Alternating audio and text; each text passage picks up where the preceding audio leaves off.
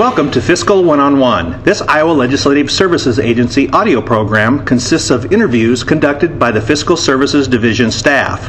Each brief conversational interview features an expert answering questions concerning a fiscal topic of interest within an Iowa state agency. The following interview was conducted on November twentieth, two thousand twelve. Sean Snyder, Division Administrator with the Fiscal Services Division of the Legislative Services Agency, interviewed David Reynolds, Senior Legislative Analyst with the Fiscal Services Division regarding Iowa's budget process. Hello, my name is Sean Snyder with the Legislative Services Agency, and today I'll be talking to Dave Reynolds about the state of Iowa budget and budget process.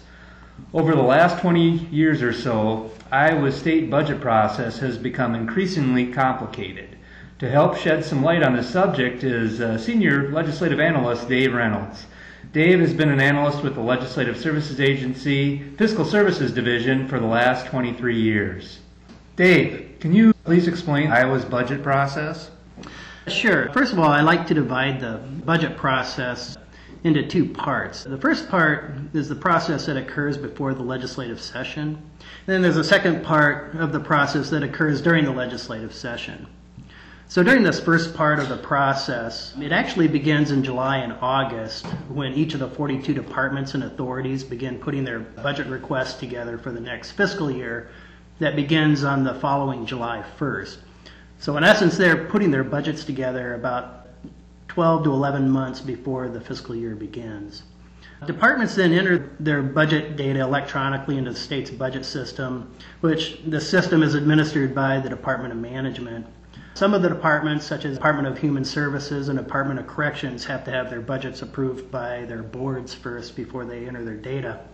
But regardless, all departments are required to have their budgets completed by October first and entered into the state's budget system. So what happens to the information at that point? So at that point, our office, the Fiscal Services Division, is given the electronic access to the budget data. Uh, we pull the information together, review it, we analyze it. And around the first week of December or so, we publish a report. The report gives legislators an initial look into what state agencies are saying they will need for their operations and for other programs for the next fiscal year. In Iowa, we have a group that meets quarterly to estimate revenues.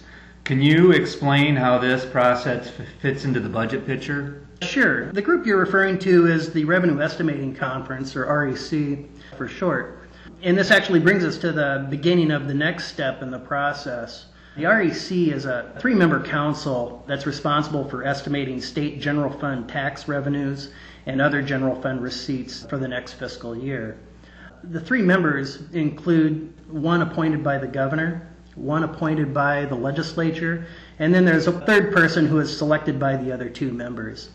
The R E C, they will meet three times per year. They usually hold a meeting in March or April. They'll hold another meeting sometimes towards the end of September, mid-October, and then they will almost always meet in December. Iowa law requires that the estimate approved by the Revenue Estimating Conference at their December meeting to have this estimate used by both the governor and the legislature as their base revenue estimate for the budget for the next fiscal year. There's one exception to this, however, that if the estimate that's made at their March and April meeting while the General Assembly is still in the legislative session, if that estimate is lower than the December estimate, then the estimate must be used for the budget. And if this happens, if they lower the estimate in this March-April meeting, then the governor then is required to submit a revised budget based on that lower estimate. I should also point out that the Revenue Estimating Conference only bases their estimates on current law. They do not assume any law changes. So once the R E C adopts its estimates in December, the governor can begin to work on his budget recommendations? Well, actually, the governor's staff begins working on his budget proposals much earlier. However, he's not able to finalize his budget until after he sees what the Revenue Estimating Conference has estimated for the next fiscal year.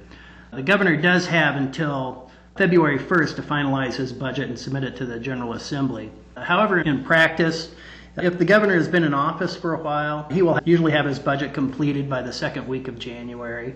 However, if it's a newly elected governor, he may need additional time to get his budget done and may take until the February first deadline. After the governor submits his budget to the General Assembly, what's the next step in the process? Well, the first thing that happens is that our office reviews and analyzes the governor's budget, and then we will prepare a report for the General Assembly. The report includes an objective, nonpartisan look at the governor's recommendations, and it includes additional detail that might not be found in the governor's budget documents. This will help legislators to understand the governor's budget initiatives so that they can consider, if they want, including any of the governor's recommendations or, or portions of recommendations in the legislative budget. And then the budget process turns to the legislature, is that correct? Yes. The legislative session then begins on the second Monday of every January. And to begin the budget process, the legislature has created seven budget subcommittees that begin meeting during the second week of legislative session.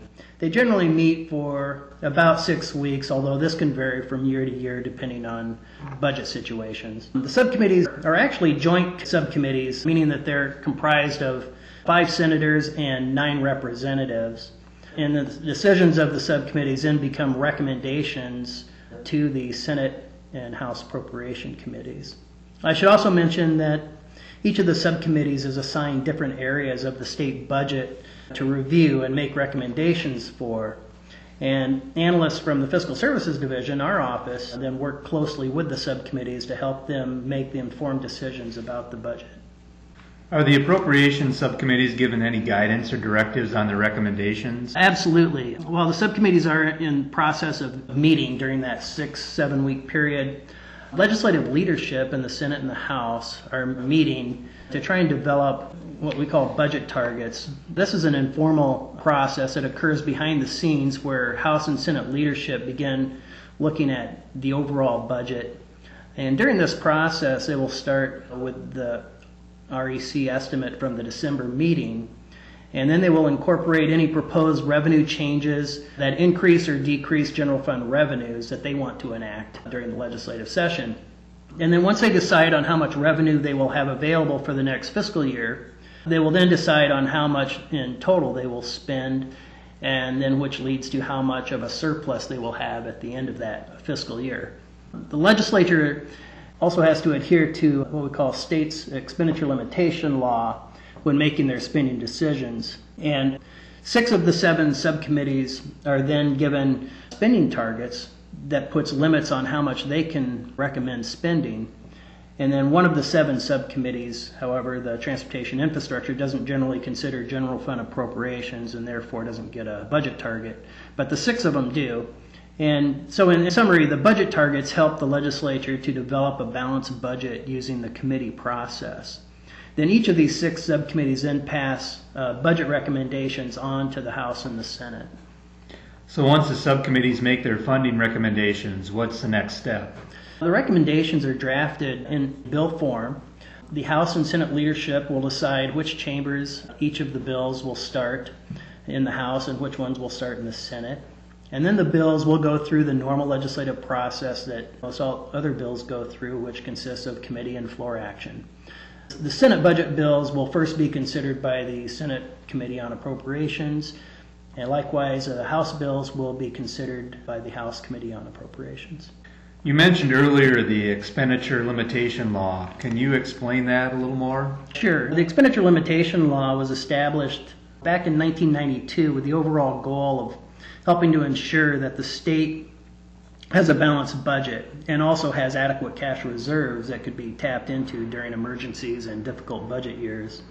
Although there were numerous provisions of this law, the main things that it did was to require the governor and the General Assembly to base their budgets on a common revenue estimate that is set by the Revenue Estimating Conference. Prior to this law, you could have the governor and the legislature using different revenue estimates to start off with, which complicated the budget negotiation process later on in session.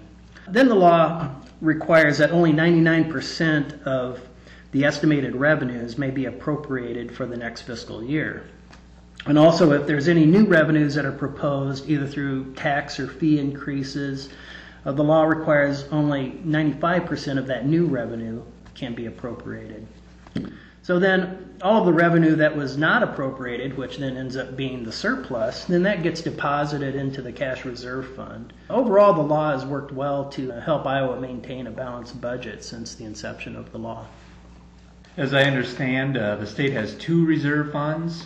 Could you explain a little more about those reserve funds? The state does have two reserve funds. One is the Cash Reserve Fund, and the second is the Economic Emergency Fund. And as I had mentioned previously, the Cash Reserve Fund receives the general fund surplus that existed at the close of the previous fiscal year. Iowa Code also limits the total amount of money that can accumulate in the Cash Reserve Fund to seven point five percent of the total annual revenues.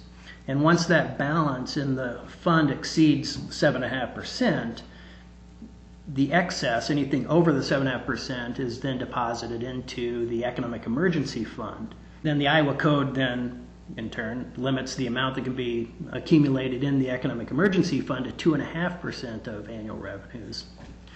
And once the balance of the Economic Emergency Fund exceeds that two point five percent, then the first sixty million dollars is transferred to, the, to a taxpayer's trust fund, and then the remainder goes back to the general fund. Together, if both these reserve funds are at their maximum level, then the state will have reserves totaling ten percent of total annual revenues. And at present, that amount is currently about six hundred twenty million dollars. The reserves are also useful in that they provide funds that can be used for cash flow purposes, so that the state can pay all of its bills on time throughout the entire fiscal year. And there are certain restrictions, however, on the reserve funds, and these re restrictions are a little different between the two funds, but basically both funds can be used for emergency expenditures. However, the code does not define what constitutes an emergency expenditure, so it's kind of up to the General Assembly. And also, there's a provision in the Economic Emergency Fund that allows up to fifty million dollars of it to be used to cover any unanticipated general fund deficit under certain conditions. Thank you, Dave. I want to thank you for taking time to share your expertise on the state budget process.